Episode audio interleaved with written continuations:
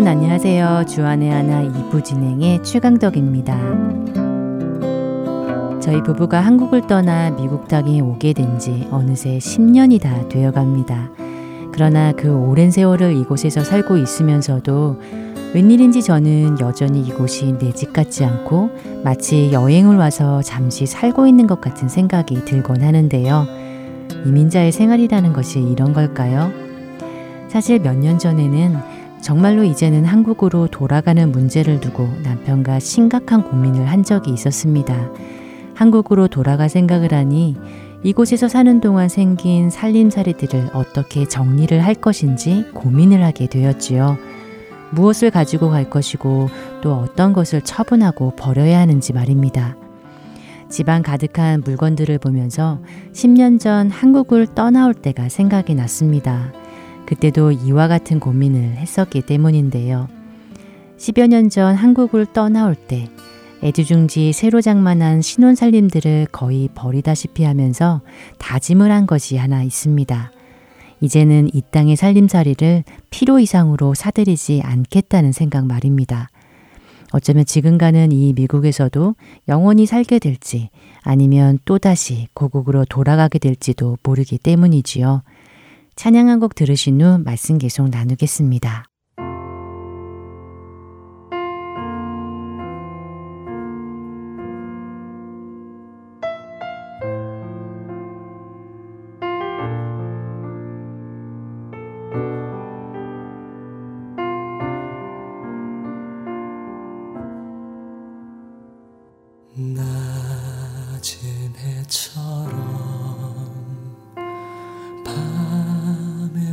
바람처럼 그렇게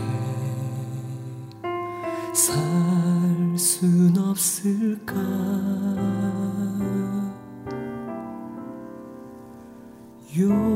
욕심도 없이 어두운 세상 비추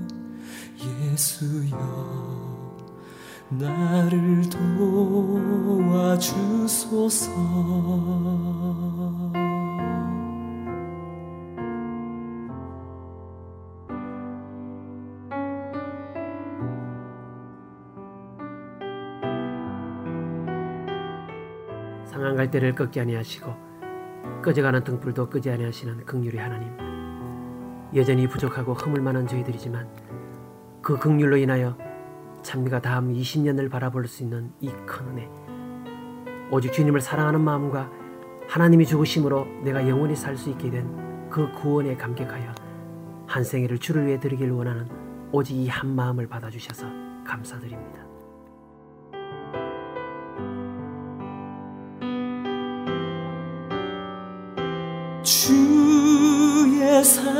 사랑은 베푸는 사랑.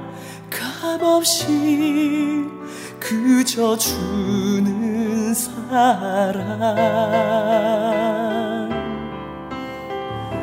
그 나는 주는 것보다 받는 것 더욱 좋아하니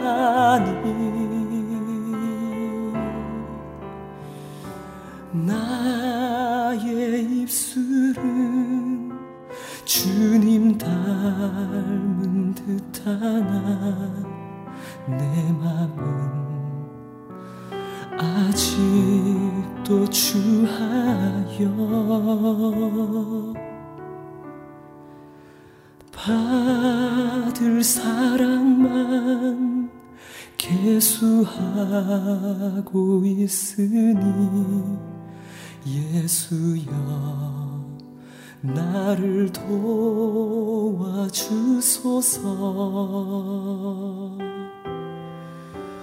예수여 나를 도와주소서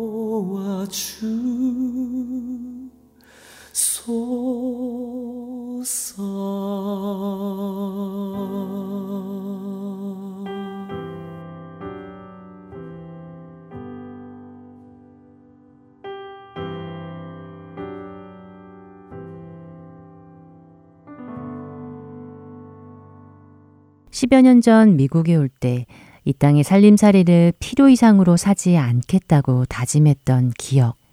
그래서일까요? 지금도 가끔씩 저는 언젠가 떠날 날을 준비하며 마음속으로 짐 정리를 하는 버릇이 있는데요. 집에 우두커니 앉아 집안 살림들을 하나하나 둘러보는 것입니다.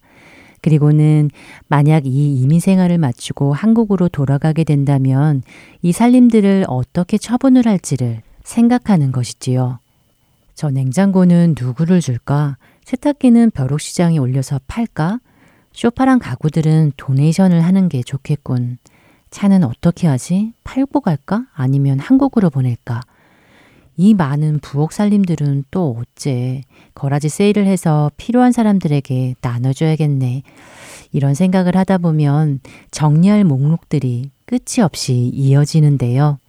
그러면서 이번엔 한숨을 크게 내쉬며 말합니다. 하, 저 다이닝 테이블. 그때 참았어야 했는데 내가 왜 그랬을까? 라며 말입니다. 사실 저희 집에 있는 이 식탁은 불과 얼마 전 벼르고 벼르다 큰맘 먹고 장만한 식탁입니다. 비록 작고 낡긴 했지만 멀쩡한 식탁을 두고 제가 또 욕심을 부렸던 것이지요. 꼭 필요한 것이 아니면 짐을 늘리지 않겠다며 다짐을 했건만 말입니다. 어디 그뿐입니까? 굳이 사지 않아도 되었을 침대는 어떻고요? 떠날 때면 가지고 가지도 못하고 다 버리게 될 것을 내가 왜 그랬을까라며 후회를 하게 되는 것이지요. 몇 년 전 한국으로 돌아갈까를 심각하게 고민을 했던 그때 만약 떠나게 되었다면 저희 부부는 10년 전에 이곳으로 이민 올 때 그랬듯이 모든 것을 다 처분하고 다시 이민 가방 달랑 두 개 들고 돌아갔었겠지요. 버리고 버리고 또 버리고 가장 중요한 몇 가지만 가지고서는 허탈해하며 말입니다. 가끔씩 이렇게 마음으로 살림들을 정리하다 보면 어김없이 떠오르는 한 생각이 있습니다. 언젠가 주님이 부르시는 그날에는 어떨까 하는 생각 말입니다. 그때에도 가지고 가지 못해 내가 버려야 할 것들이 너무 많아 아쉬워하며 한탄해하지 않을까.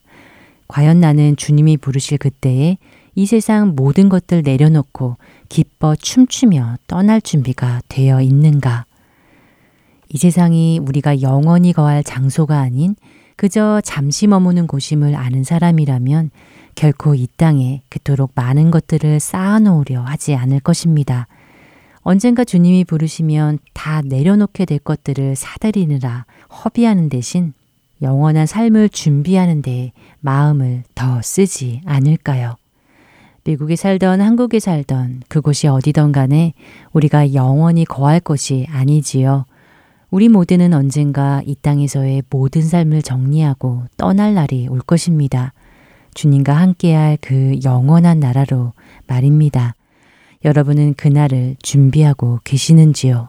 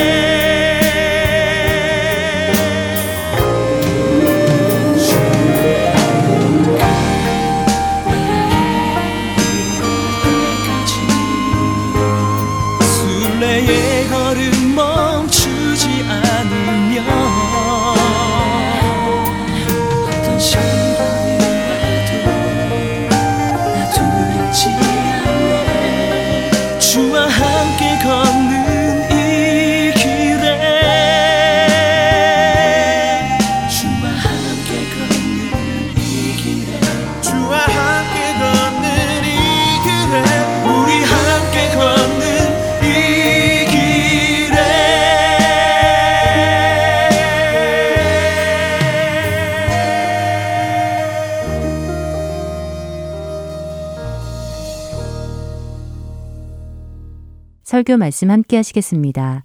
졸지아주 아틀란타 한비전 교회 이호셉 목사께서 누가복음 17장 1절에서 4절의 말씀을 본문으로 거침돌과 디딤돌의 차이라는 제목의 말씀 전해 주십니다.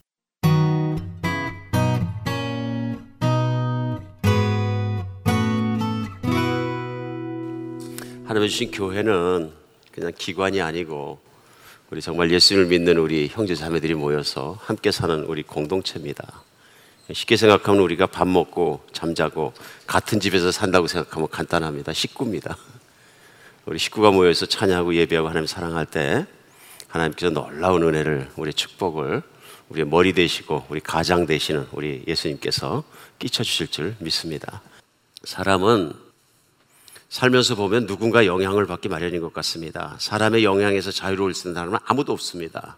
또 나는 유아 독전이라 아무 영향도 받지 않고 나 스스로 선 사람이다 그렇게 생각하시는 분들은 어, 어쩌면 착각하시는 거 아닌지 모르겠습니다. 우리 어릴 때부터 시작해서 엄마나 아빠의 영향을 받고 선생님의 영향, 친구의 영향, 또 여러 가지 영향을 받, 책의 영향, 뭐 교육의 영향, 기가 막힌 영향들을 많이 받습니다. 근데 특별히 가정에서 영향받을 수 있는 기회가 많이 있는 것 같습니다. 예.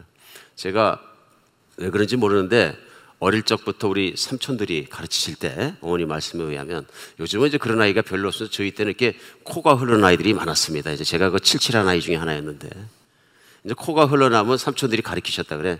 코는 이렇게 닦는 거다 항상 이렇게.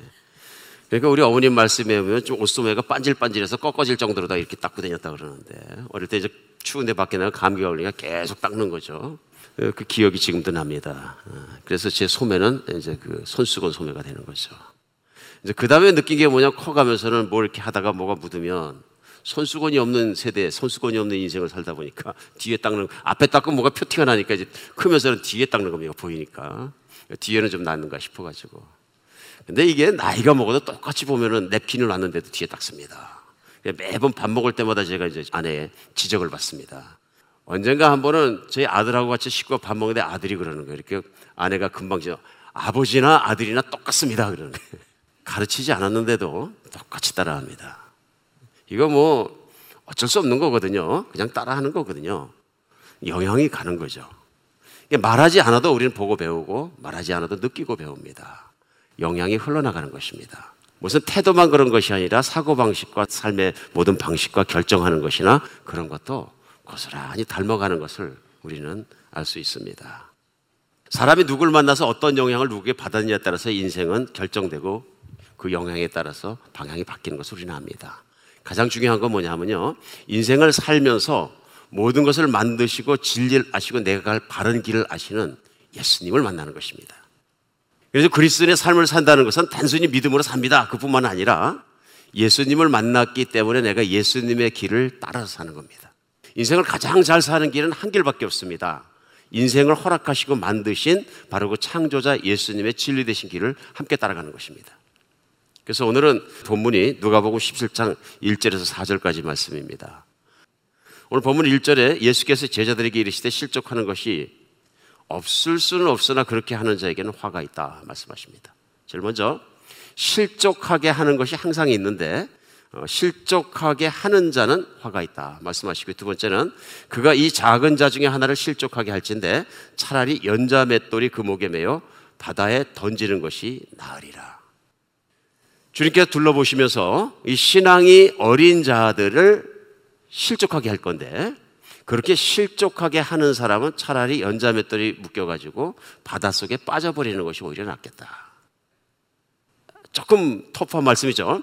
차라리 죽는 것이 살아서 사람들을 실족하게 하는 것보단 낫겠다. 이런 말씀입니다. 심각성을 얘기하시는 거죠. 3절에는 너희 스스로 조심하라. 만일 내 형제가 죄를 범하거든 경고하고 회개하거든 용서하라. 만일 하루에 일곱 번이라도 내게 죄를 짓고 일곱 번 내게 들어와서 내가 회개하노라 하거든 너는 용서하라. 거기까지 말씀입니다. 우리 오늘 본문 말씀도 우리가 정확하게 이해하기 위해서는 상황을 알아야 합니다. 그렇죠? 상황을 무시하고 이해하면은 내 마음대로 이해하는 것이 되는 것이죠. 그래서 예수님의 시대에 이 말씀을 처음 들었던 사람들, 제자들과 그 당시에 앞에 서 있던 바리새인과 서기관들과 모든 회중들의 입장에서 그들의 신을 신고 옷을 입고 우리가 듣는다 하는 마음으로 들어보는 것이 객관적으로 맞는 것입니다. 내 마음대로 해석하는 것보다는 그게 타당하고 맞는 자세라고 저는 생각합니다. 오늘 말씀 제일 먼저 누구에게 하셨느냐 하는 게 문제가 됩니다. 누가복음 15장 말씀부터 시작할 때 누구에게 말씀하셨느냐 하면은 예, 바리새인과 서기관들에게 얘기하셨어요. 탕자의 비유를 누구에게 말씀하셨느냐 하면 바리새인과 서기관들에게. 그 예수님께서 나아가시니까 세리와 죄인들이 나오는데 예수님이 그들을 영접하고 같이 밥을 먹고 사랑하는 모습을 보면서 바리새인과 서기관들이 수군거리고 예수님을 비방하기 시작했습니다. 그러자 예수님께서 그들에게 말씀하신 누구에게 수군거리는 바리새인과 서기관들에게 말씀하신 거죠. 그때 나온 비유가 뭐냐 하면 우리가 아는 것처럼 목자가 100마리의 양을 가졌는데 한 마리를 이런 99마리를 들에 두고 한 마리를 찾아가는 목자의 심정. 두 번째는 우리 저 어떤 자매님이 10개의 동전을 가지고 있었는데 완전한 숫자를 가지고 있었는데 그 중에 하나를 잃으니까 빗자루로 싹싹 쓸고 불을 비춰가지고 찾아내고 찾은 기뻐하는 모습.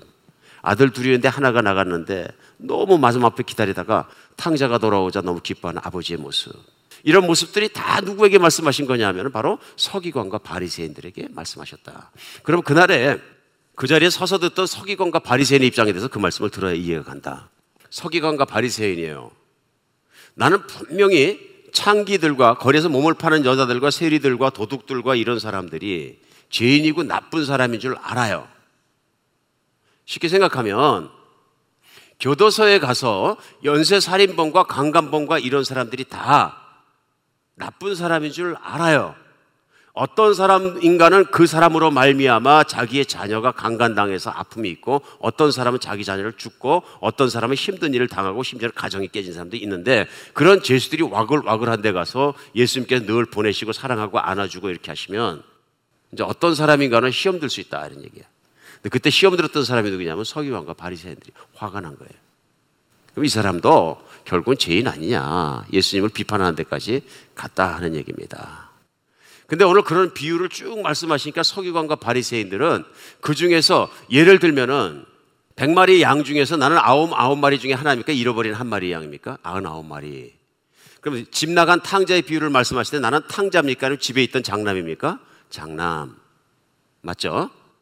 10개의 뭐 동전 중에 나는 남아있는 아홉 개입니까? 잃어버린 한 개입니까? 남아있는 아홉 개. 그러니까 자기가 누군지 금방 압니다. 아, 나는 큰 무리 속에 소속되어 있는 괜찮은 사람이다 하는 쪽에 자기를 찾을 수 있다 하는 것입니다. 그런데 그들이 예수님 말씀하신 이런 비유들을 들으시면서 오늘날 우리가 죄인된 입장에서 탕자의 비유를 듣고 굉장히 은혜가 됩니다. 그렇죠? 근데 그때는 초점이 누구였냐면 탕자였어요. 오늘 사실 본문의 초점은 누구냐면요. 서기관과 바리새인들이에요.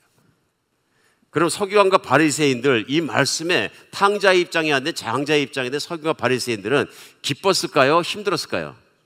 굉장히 아프거든요. 아픈 거예요. 예수님께서 의도적으로 표적 설교를 하신 거죠. 왜요? 깨달으라고요. 사랑으로요. 돌아오라고요.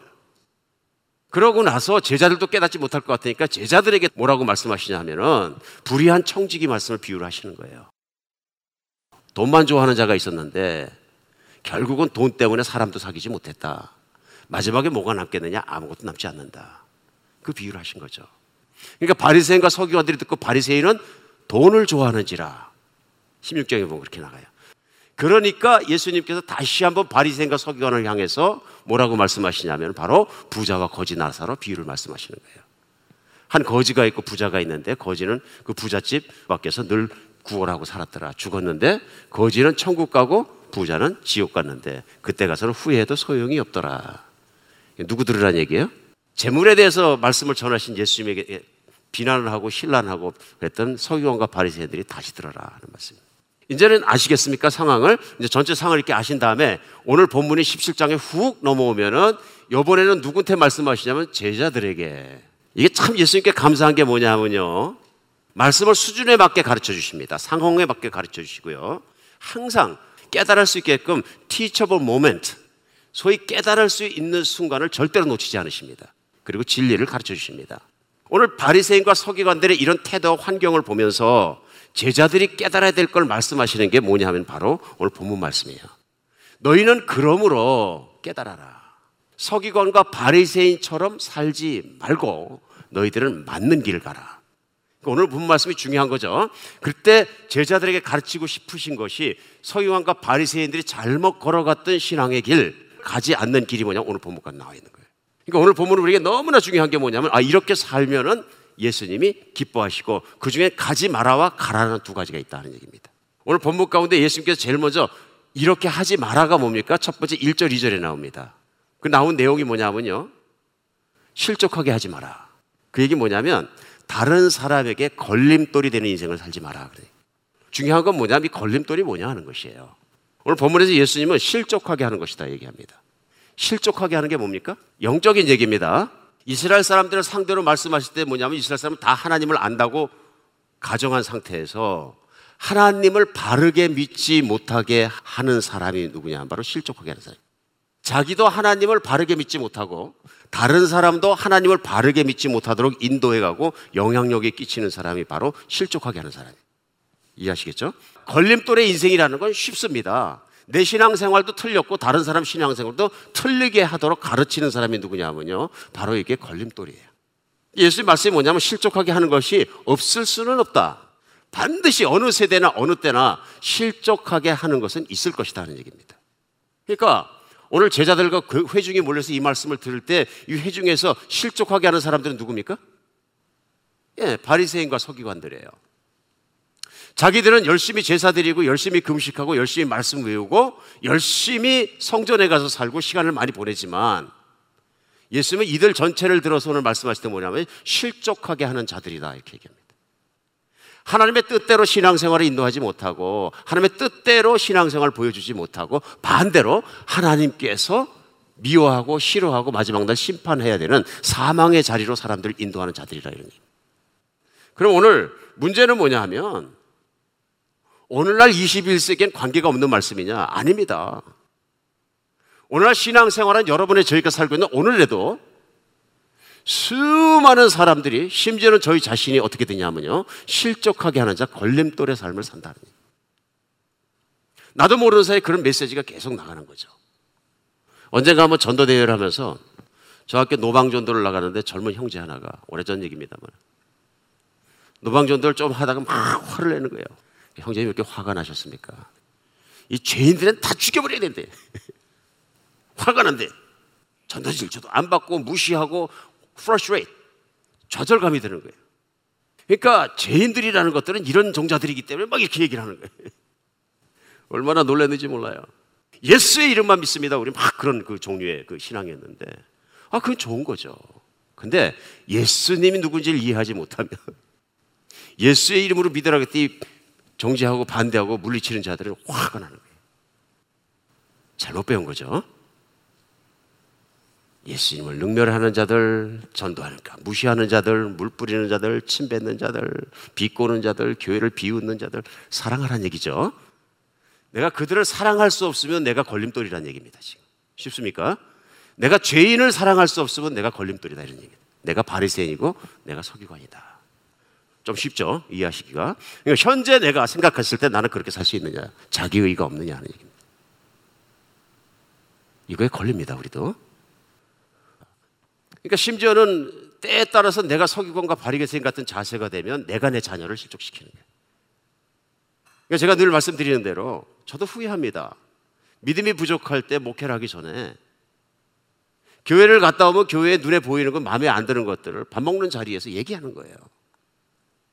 그러면 아이들이 그 들은 게 부정적인 얘기는 오래오래 기억이 납니다. 아, 교회가 이게 그런 곳이구나. 교회가 정말 뭐 우습구나. 이런 마음을 안 가질 수가 없는 거죠. 그러니까 아이들 듣는 데서 내가 마치 교회를 섬기는 사람, 내가 교회 화장실을 청소하고 나서 기쁨으로 겸손하게 섬기면 그게 덕이 되는데, 그렇죠? 내가 이제 교회를 갔다가 막 비판을 하고 이것저것 비판하고 심지어는 설교자까지 막 비판하고 되면 그 다음에 이제 그걸 들은 사람은 말씀이 안 들어가는 거죠. 뭐 하고 있는 거예요? 내 자식 앞에서 내가 자식이 넘어지도록 무시무시한 걸림돌의 역할을 하고 있는 거죠. 그를 신앙의 잘못된 길로 연결시키고 있는 거예요. 그게 걸림돌이죠. 교만해지면 그렇죠. 그래서 이렇게 넘어지게 하는 것, 바리새인과 서기관들처럼 신앙생활을 그렇게 배우는 것. 왜냐하면 제자들도 예수님이 가르치지 않으셨으면 바리새인과 서기관을 보고 배울 거예요. 그러니까 항상 그들이 경건하고 거룩하고 그들을 보고 배워야 된다고 생각하는 사람들이었어요. 그러니까 이런 시츄에이션에서 그들이 예수님을 비난하자 제자들을 가르쳐야 되는 거예요. 너희는 이렇게 살지 마라. 근데 문제는 뭐냐면 예수님이 서기관과 바리새인의 신앙적인 태도를 누르겠다 비교하셨어요. 그래서 누가복음 12장에 보면 1절에 뭐라고 말씀하시냐면 그동안 무리 수만 명이 모여 서로 밟힐 만큼 되었더니 예수께서 먼저 제자들에게 말씀하여 가라사대 바리새인들의 누룩 곧 외식을 주의하라. 바리새인들이 겉으로는 경건한 것 같고 신앙생활 잘하는 것 거룩해 보이는데 그 속에는 한 생명도 사랑할 능력이 없는 가짜 신앙을 조심해라. 말씀하시는 거죠. 근데 그걸 누룩이라고 그래요. 왜 그러냐면 요즘은 누룩을 한번 잘 모르시면 저 어릴 때 누룩을 많이 봤는데요. 뭡니까? 빵을 띄울 때 쓰는 거예요. 밀가루 반죽을 해서 그대로 놔두면 그만큼인데 누룩을 집어넣어서 섞으면 어, 습기를 맞추고 온도를 맞춰 갖고 뚜껑을 덮으면 어떻게 됩니까? 이따만큼 불어서 몇 배로 불어나 버립니다. 그 얘기 뭐냐면 바리새인과 서기관 같은 신앙 태도는 사람들에게 설득력이 있고 이론적으로 맞아 보이고 막 번진다 이런 얘기예요. 이 설득력과 팽창력을 얘기하는 것입니다. 오늘 예수님의 행동은 정말로 죄인들을 사랑하고 그들을 품고 하는 행동은 굉장히 어렵지만 배우기가 그러나 반대로 서기관들의 행동이나 그런 것은 타당성이 있다. 금방 납득이 가고 금방 따라가고 그렇게 해보면 나도 그들보다 나은 사람이 되는 것 같고 뭔가 으쓱해지고 느낌이 괜찮다 그런 얘기입니다. 죄인들 안에 들어가서 예수님을 따라가는 길보다는 서기관들을 따라가는 일이 훨씬 더 쉽다 이런 얘기입니다. 넓은 길이다, 넓은 문이다, 쉬운 길이다 이런 얘기입니다. 근데 이게 무서운 겁니다. 뭐냐 하면 하나님이 원하시는 걸 정반대로 가는 거예요. 바리새인과 서기관들이. 이게 걸림돌입니다. 하나님이 원하시는 기뻐하시는 길을 반대 길로 가게 하는 자들. 자기도 그 길을 가고 다른 사람은 그 길로 자연스럽게 끌어가는 모두 다 걸림돌의 신앙생활을 하고 있는 것이다. 우리 예수님께서도 인용하신 게 뭐냐면 호세아서 6장 6절이에요. 나는 인애를 원하고 제사를 원치 아니하며 번제보다 하나님 아는 것을 원하노라. 인애 뭡니까? 사람 이름이에요? 사람을 사랑하는 것. 나는 사람을 사랑하는 것을 원하고 제사를 원치 않는다. 제사를 하지 말라는 얘기가 아니고 제사만 하면 끝났다고 생각하는 신앙생활에 대해서 이게 서기관과 바리새인들의 신앙생활의 자세예요. 내가 하나님의 성전에 가서 11조를 드리고 제사를 하고 금식을 하고 율법을 지키려 노력하고 I'm finished. That's it. 근데 하나님의 말씀은 뭐냐면요. 나는 인애를 원한다. 신앙생활의 열매, 신앙생활의 결국은 뭐냐면 사람을 사랑할 수 있어야 된다. 얘기하시는 거죠. 나는 제사보다도 사람 사랑했으면 좋겠다, 여러분이. 그리고 뭐냐 하면은 나한테 와가지고 번제를 드리는 것보다 하나님의 마음을 좀 알았으면 좋겠다.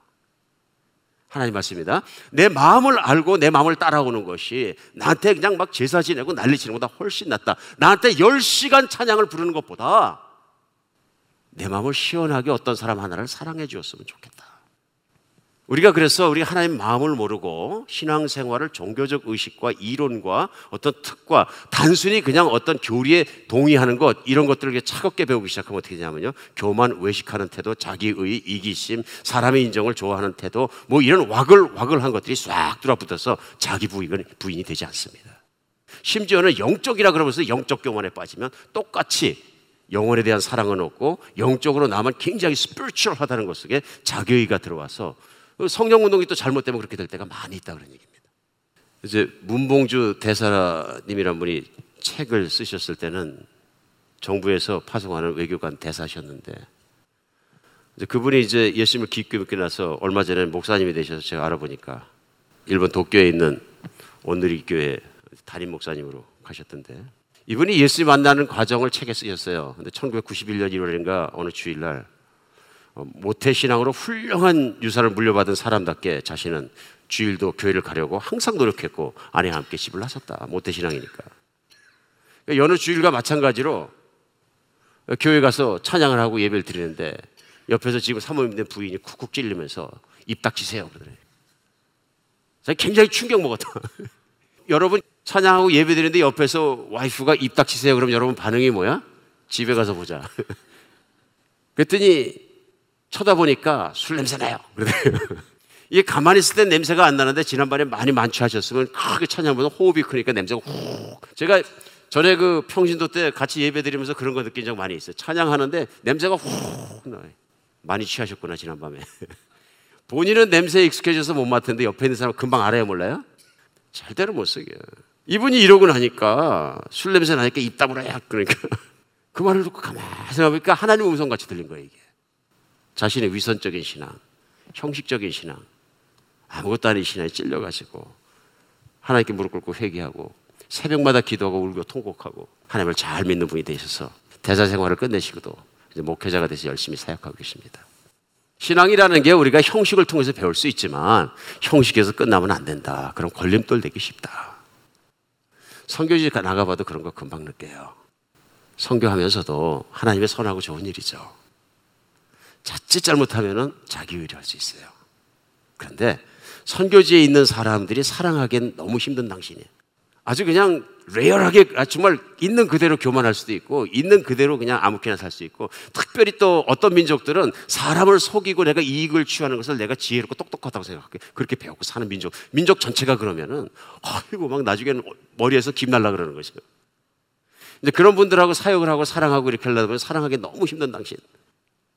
그런데도 불구하고 성령이 충만해지면 그냥 사랑스럽고 품어주고 싶고 예수님 못 만났으니까 그렇지. 예수님 만나면 달라지지 하는 마음이 있어서 사랑할 수 있는 줄 믿습니다. 걸림돌은 뭐냐 하면 보이는 대로 정지하게 되는 거예요. 판단하게 되는 것이고 계속 그렇게 되면 걸림돌이다. 우리 정말로 하나님은 내가 사람을 사랑하는 걸 원하시고 제사보다 더 원하신다는 것 우리 기억하는 여러분 같이가 됐으면 좋겠습니다. 교회 안에서 신앙생활은 너무 쉽게 걸림돌이 됩니다. 그러니까 나는 분명히 걸림돌이 되었는데도 나는 아니라고 생각하는 거예요. 오늘 본문에 예수님께서는 이렇게 생각하지 마라 걸림돌이 되지 마라 하는 것을 샘플로 서기관과 바리새인을 지적하시면서 가르쳐 주시고 두 번째는 뭐냐면요. 디딤돌이 되라. 그래서 3절을 오늘 뭐라 그러시냐면요. 너희 스스로 조심하라. 만일 내 형제가 죄를 범하거든 경고하고 회개하거든 용서하라. 형제가 죄를 범하면 버리긴 쉽습니다. 난 당신하고 관계없어. 끊어. 그 끝납니다. 근데 나에게 죄를 범했거나 형제가 서기관과 바리새인처럼 가는 자들을 계속 사랑하는 것은 굉장히 어렵습니다. 마찬가지로 오늘 태도 중에 우리가 발견해야 되는 것은 뭐냐면 서기관과 바리새인의 걸림돌이 된 이유는요. 세리나 창녀들이나 뭐 죄를 진 자나 도둑들이나 와글와글한 사람들은 여전히 입도 거칠고 그렇겠죠? 보면 나는 저 사람보단 나아. 난 저 사람들 상종 안 하면 돼. 이게 걸림돌입니다. 이해하시겠죠? 그러니까 디딤돌은 뭐냐면 예수님처럼 그들 가운데 나가서 여러분들이 하는 짓은 죄야. 회개하고 하나님께 돌아와야 돼. 무조건만 품어준다고 되는 문제가 아니고요. 가서 그들을 가르쳐 바른 길로 돌아오게 하는 자가 디딤돌이다 이런 얘기. 이해하시겠습니까? 믿으십니까? 죄인의 길을 가는 사람들을 나도 돌아서고 나도 죄인이었는데 돌아설 뿐만 아니라 들어가서 그들을 사랑하고 무조건 그들이 잘했다는 얘기가 아니고 이제 그 길로 가면 죽으니까 돌아와서 하나님과 함께 삽시다 해서 죄인을 돌이키는 사람이 디딤돌이다 이런 얘기. 나에게 어떤 희생이 따를지라도 심지어는 때에 따라서 내가 목숨을 포기해야 될지 모를지라도 그들에게 나가서 그들을 섬기고 하나님의 바른 길을 인도하는 자가 바로 디딤돌이다 그 얘기입니다. 그러니까 세상에서 신앙생활하면서 신앙인이 가장 나쁜 것, 내가 걸림돌이 됐을 때 일어나는 내 안에 현상은 뭐냐면 자기의 뭐 교만, 뭐 자기 사랑 이런 거 모든 게 일어나지만 특별히 타인을 향해서는 다른 사람을 사랑하지 않습니다. 무관심, 무정함, 무시, 경멸, 관계하지 않음 이런 것들이죠. 그러니까 언제부터 신앙생활하면서 내 마음이 바짝 말라 비틀어져 갖고 아 저런 불의는 나하고 놀 사람이 아니야. 이런 판단을 하면서 내가 사람을 골라 사귀고 딱딱 허를 걷기 시작했다면 think about that. 내 안에 예수님이 강력하게 역사하신 결과이지 생각해 봐야 된다. 그런 얘기입니다. 정말로 우리가 쉽게 빠지는 잘못된 길이고 그 길에 돌아 나온 건 뭐냐면요. 영혼을 사랑해라 하는 일. 특별히 저는 가끔 상상해 봅니다. 예수님께서 그런 죄인들과 함께 밥 먹고 지내시면서 얼마나 상스러운 말은 얼마나 많이 들으셨을까? 더러운 말은 얼마나 많이 들으셨을까? 노골적으로 비판하는 말은, 교만하는 말은 또 얼마나 들었을까? 이제 그런 사람들 속에서 살아가면서 예수님처럼 이렇게 복음을 전하는 게 쉬워요, 어려워요? 엄청 어려운 거죠. 그리고 그 안에서 예수님 막 무시당하고 말로 상처받고 행동으로 상처받고 막 상처받으면서도 용서해라. 용서 이퀄 사랑. 정말 그런 것 같아요. 우리가 사랑하면 모든 게 용서가 되지만 사랑하지 않으면 아무리 작은 것도 지나가지지가 않습니다. 여러분 느끼세요? 사랑하면 모든 게 용서가 됩니다. 내 자식은 내가 사랑하기 때문에 정말 남이 저렇게 했으면 옛날에 버렸는데도 용서가 됩니다. 그러니까 우리가 부부간에 살아가다가도 아우 사랑하기 너무 힘든 당신 하는 건 문제가 뭐냐면 그 당신이 문제가 아니라 내 마음속에 사랑이 없어진 게 문제다. 결국 나의 문제지 내 마음의 상태의 문제이지 상대방의 문제로 보지 말라 하는 얘기입니다. 그래서 예수님 오늘 말씀에 보면 마지막에 만일 하루에 일곱 번이라도 내게 죄를 짓고 일곱 번 돌아 내게 회개하거든 너는 용서하라. 용서하라. 그게 사랑의 힘이죠. 사랑의 힘입니다. 오늘 저는 본문 말씀 가운데 깨닫습니다.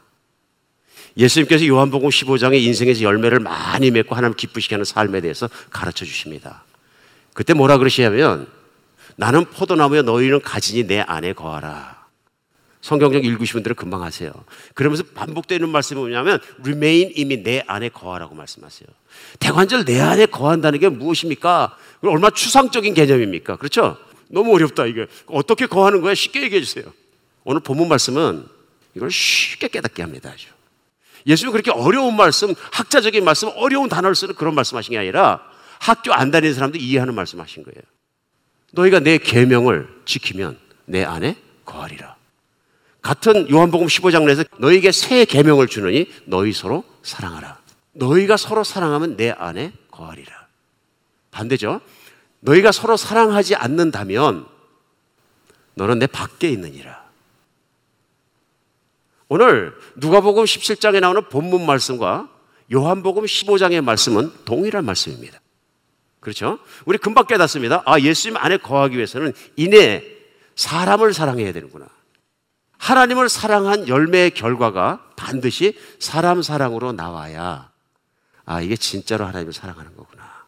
경배와 찬양 열심히 하고 뭐 교회 생활은 열심히 하고 사역 결과도 엄청난데 사람을 사랑하지 않는다면 특별히 잃어버린 영혼들 예수님이 가장 사랑하시는 예수를 모르는 영혼들이 나가서 그들에게 리치하고 사랑하고 손을 내밀고 먼저 나가지 않는다면 이게 문제구나 하는 것을 깨달아야 된다고 저는 믿습니다. 그러니까 그것을 배운 요한 사도도 요한 일서에 뭐라 그럽니까? 하나님을 사랑한다 하면서 형제를 사랑하지 않는 자는 거짓말하는 자요. 믿음을 배신한 자다. 무서운 말씀을 하는 거죠. 오늘 정말 여러분과 제가 그것을 깨닫는 사람이 되었으면 좋겠습니다. 나는 인애를 원하고 사람을 사랑하는 것을 원하고 제사를 원치 아니하며 번제보다는 하나님 아는 것을 원하노라. 인간을 얼마나 사랑하셨으면 나 같은 죄인을 얼마나 사랑하셨으면 십자가에 못 박혀 죽기까지 사랑하시. 그런 예수님 앞에 나는 의로운 것처럼 다른 사람을 판단할 수 있다면 나는 이미 서기관 이상을 넘어선 거 아닌가 생각해 봐야 된다는 것이죠. 나는 내가 구원받았으니까 끝났다고 생각한다면 뭐 구원은 맞지만 하나님의 마음을 혹시 아는 사람인가 한번 생각해 봐야 된다. 그런 얘기입니다. 오늘 찬양이 생각납니다. 그럼 어떻게 하면 디딤돌의 인생을 살 수 있느냐? 우리 찬양으로 한번 답변하겠습니다. 예수 사랑 나의 사랑 내 마음속에 넘쳐 형제를 사랑해 예수 사랑 나의 사랑. 나의 사랑 내 마음속에. 내 마음속에 넘쳐 자매를 자매를 사랑해.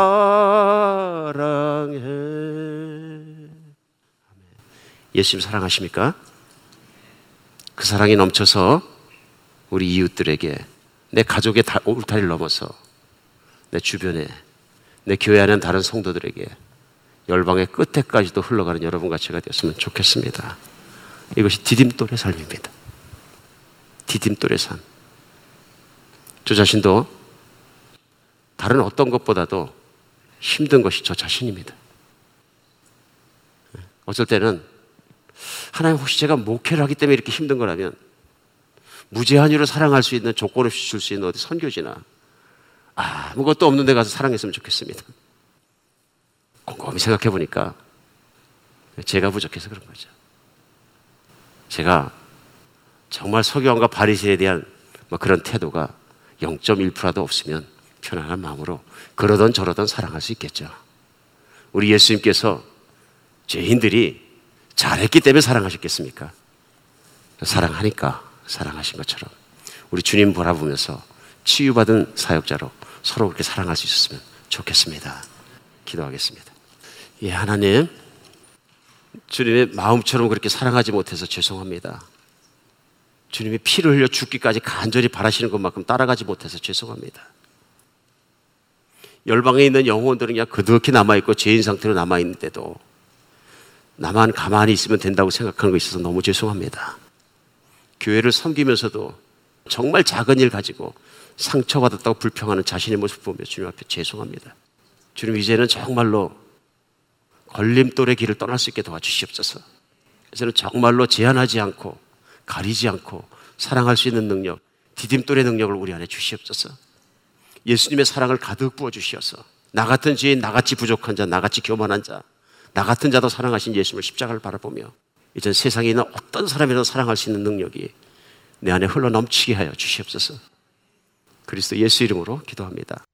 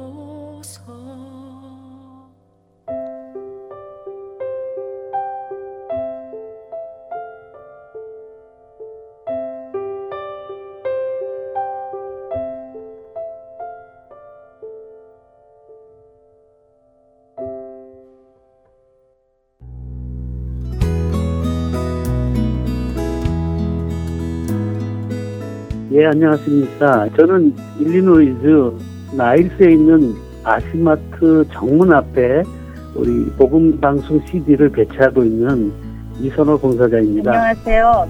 멤피스 테네시 파겐샵 오리엔탈 마켓을 하는 김종순입니다. 네, 저는 버지니아 세나빌 지역의 김영배입니다. 안녕하세요. 뉴저지 포트리에서 최준석 자원봉사자입니다. 예수 그리스도의 구원의 복음은 복음을 전달받은 사람들을 통해 끊임없이 전해져 갑니다. 여러분도 복음의 전달자가 되실 수 있습니다. 복음 전파 사역에 동참하실 분들은 전화번호 602-866-8999로 연락 주시기 바랍니다.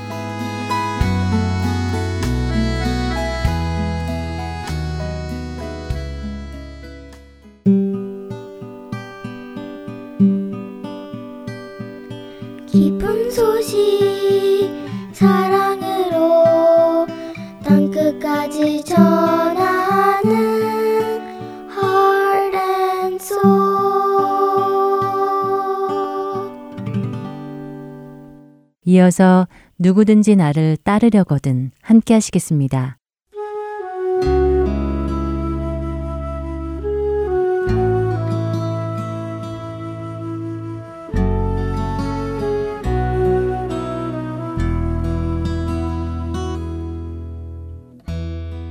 여러분 안녕하세요. 누구든지 나를 따르려거든 진행의 강승규입니다. 예수님을 따르기 위해서는 자기를 부인하고 자기 십자가를 져야 함을 지난 시간 나누었습니다. 자기를 부인하는 것은 더 이상 자신이 자신의 삶의 주인이 아닌 것을 의미하며 자기 십자가를 지는 것은 이 땅에서 조롱과 멸시를 받으며 죽음의 길로 가는 것을 의미한다고 말씀드렸습니다. 오늘은 예수님의 말씀 속에서 제자됨의 조건에 대해 살펴보려 합니다. 먼저 누가복음 14장 25절에서 27절을 함께 읽도록 하겠습니다. 수많은 무리가 함께 갈새 예수께서 돌이키사 이르시되 무릇 내게 오는 자가 자기 부모와 처자와 형제와 자매와 더욱이 자기 목숨까지 미워하지 아니하면 능히 내 제자가 되지 못하고 누구든지 자기 십자가를 지고 나를 따르지 않는 자도 능히 내 제자가 되지 못하리라. 지난주 함께 나눈 마가복음의 말씀과 같은 주제의 말씀을 하시고 계십니다. 그런데 예수님께서 누구에게 지금 이 말씀을 하시는지 먼저 생각해 보기 원합니다. 수많은 무리가 함께 갈새 예수께서 돌이키시고 말씀을 하셨다고 하십니다. 그러니까 그 무리는 어떤 무리이겠습니까? 바로 예수님을 따르고 있던 무리들입니다. 예수님을 쫓고 있는 무리, 예수님과 함께 걷는 무리, 예수님을 따르고 있는 그 무리를 향해 예수님께서 말씀하시고 계시는 것입니다. 무엇이라고 말씀을 하십니까? 무릇 내게 나오는 자가 라고 말문을 떼시며 지금 너희들이 나를 따라 내 앞에 나아오고 있는데 내게 오려면 다음 사항이 충족되어야 한다라고 말씀을 하시는 것입니다. 예수님이 말씀하시는 그 사항은 어떤 사항입니까? 자기 부모와 처자와 형제와 자매와 더욱이 자기 목숨까지 미워하지 아니하면 능히 내 제자가 되지 못한다고 하십니다. 예수님의 제자가 되기 위해서 예수님을 따르기 위해서는 자기 부모와 처자와 형제와 자매는 물론 자기 목숨까지 미워하지 아니하면 안 된다고 하십니다. 무언가 이상하지 않으십니까? 내 이웃을 내 몸과 같이 사랑하라고 말씀하신 예수님께서 자기 가족을 미워하라고 하시니 이게 무슨 말씀입니까? 예수님의 이 말씀은 과장법으로 사용된 말씀입니다. 예를 들면 힘든 일이 있어서 고민하고 있는 A라는 사람에게 더 힘든 일을 겪고 있는 B라는 사람의 일을 이야기해주며 B에 비하면 너는 행복한 거야 라고 말해주는 것과 같은 표현이지요. 지금 힘든 일을 겪고 있는 A가 행복한 것은 아닙니다. 그러나 B가 겪고 있는 일은 그보다도 훨씬 힘든 일이어서 B에 비교하면 A의 일은 오히려 행복하다고 말할 정도로 과장하는 것이지요. 예수님은 우리에게 우리의 이웃을 내 몸과 같이 사랑하라고 하셨습니다. 그런데 그 사랑이 예수님을 향한 사랑과 비교했을 때는 오히려 미워하는 것이라고 느낄 정도로 차이가 나야 한다는 말씀입니다. 어느 정도가 되어야 그런 느낌이 날까요? 이웃을 사랑해서 이웃에게 한두 개의 선물을 주었다고 생각해 보지요. 그것은 분명히 사랑의 표현으로 주는 것입니다. 그렇다면 이와 비교가 되려면 예수님께는 과연 얼마를 드려야 이것이 미워하는 것처럼 비교가 될까요? 10개, 100개, 1000개, 글쎄 몇 개라고 딱히 말씀을 드릴 수는 없을 것입니다. 그러나 제가 무슨 말씀을 드리려는지는 이해하셨으리라 믿습니다. 예수님의 이 말씀은 부모, 자녀, 형제, 자매, 그리고 너 자신을 미워하라는 말씀이 아니라 그들을 사랑하라. 그러나 나를 향한 사랑은 그들을 향한 사랑과는 비교할 수도 없을 만큼 커야 한다라는 말씀입니다. 이 말씀은 곧 내 마음을 다하고 뜻을 다하고 힘을 다해 예수님을 사랑해야 한다는 말씀이지요. 그렇습니다. 우리는 예수님을 전 인격적으로 사랑하지 않고는 그분을 따라갈 수 없습니다. 또한 예수님의 말씀처럼 능히 예수님의 제자가 될 수도 없습니다. 여러분은 이것이 너무 큰 요구라고 생각이 되십니까? 예수님을 쫓기 위해 포기해야 할 일들이 너무 많다고 생각되시는지요? 꼭 이렇게까지 해야 되나 라는 생각이 드실지도 모릅니다. 그러나 바로 그런 생각을 하는 우리들에게 예수님께서는 그 다음 구절에서 이런 말씀을 하십니다. 계속해서 누가복음 14장 28절에서 33절의 말씀을 함께 보시겠습니다. 너희 중에 누가 망대를 세우고자 할진대 자기의 가진 것이 준공하기까지에 족할는지 먼저 앉아 그 비용을 계산하지 아니하겠느냐 그렇게 아니하여 그 기초만 쌓고 능히 이루지 못하면 보는 자가 다 비웃어 이르되 이 사람이 공사를 시작하고 능히 이루지 못하였다 하리라. 또 어떤 임금이 다른 임금과 싸우러 갈 때에 먼저 앉아 1만 명으로서 저 2만 명을 거느리고 오는 자를 대적할 수 있을까 헤아리지 아니하겠느냐. 만일 못할 터이면 그가 아직 멀리 있을 때에 사신을 보내어 화친을 청할지니라.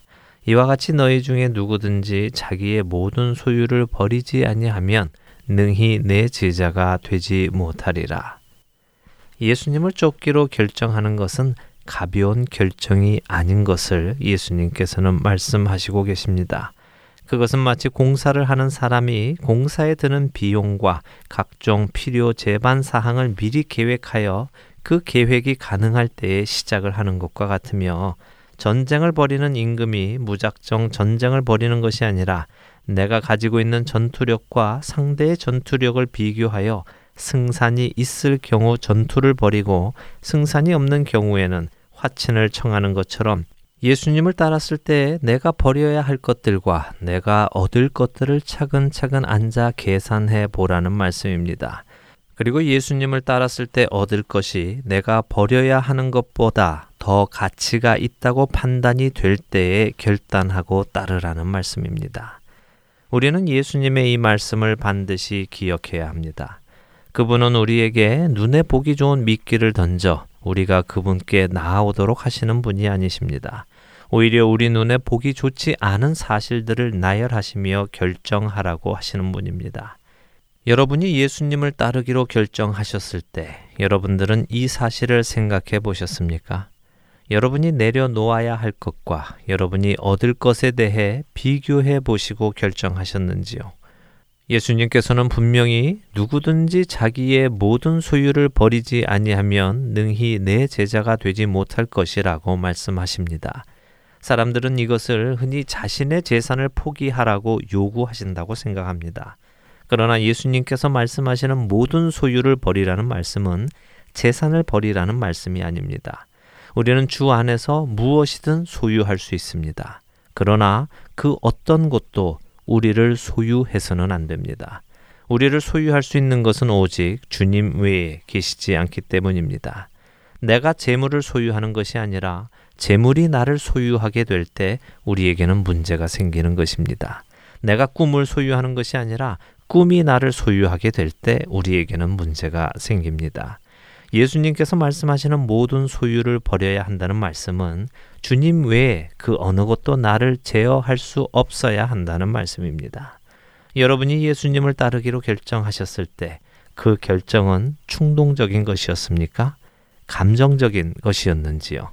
우리 중에 많은 사람들이 예수님을 따르기로 결정할 때 이렇게 감정적으로 또는 충동적으로 순간적으로 결정을 했습니다. 내가 버려야 할 것과 내가 얻을 것에 대해 비교하여 결정하지 않았다는 것입니다. 그렇기에 많은 우리들이 신앙생활을 힘들게 하고 있습니다. 버려야 할 것들을 버려야 함을 생각하지 않고 시작했기 때문입니다.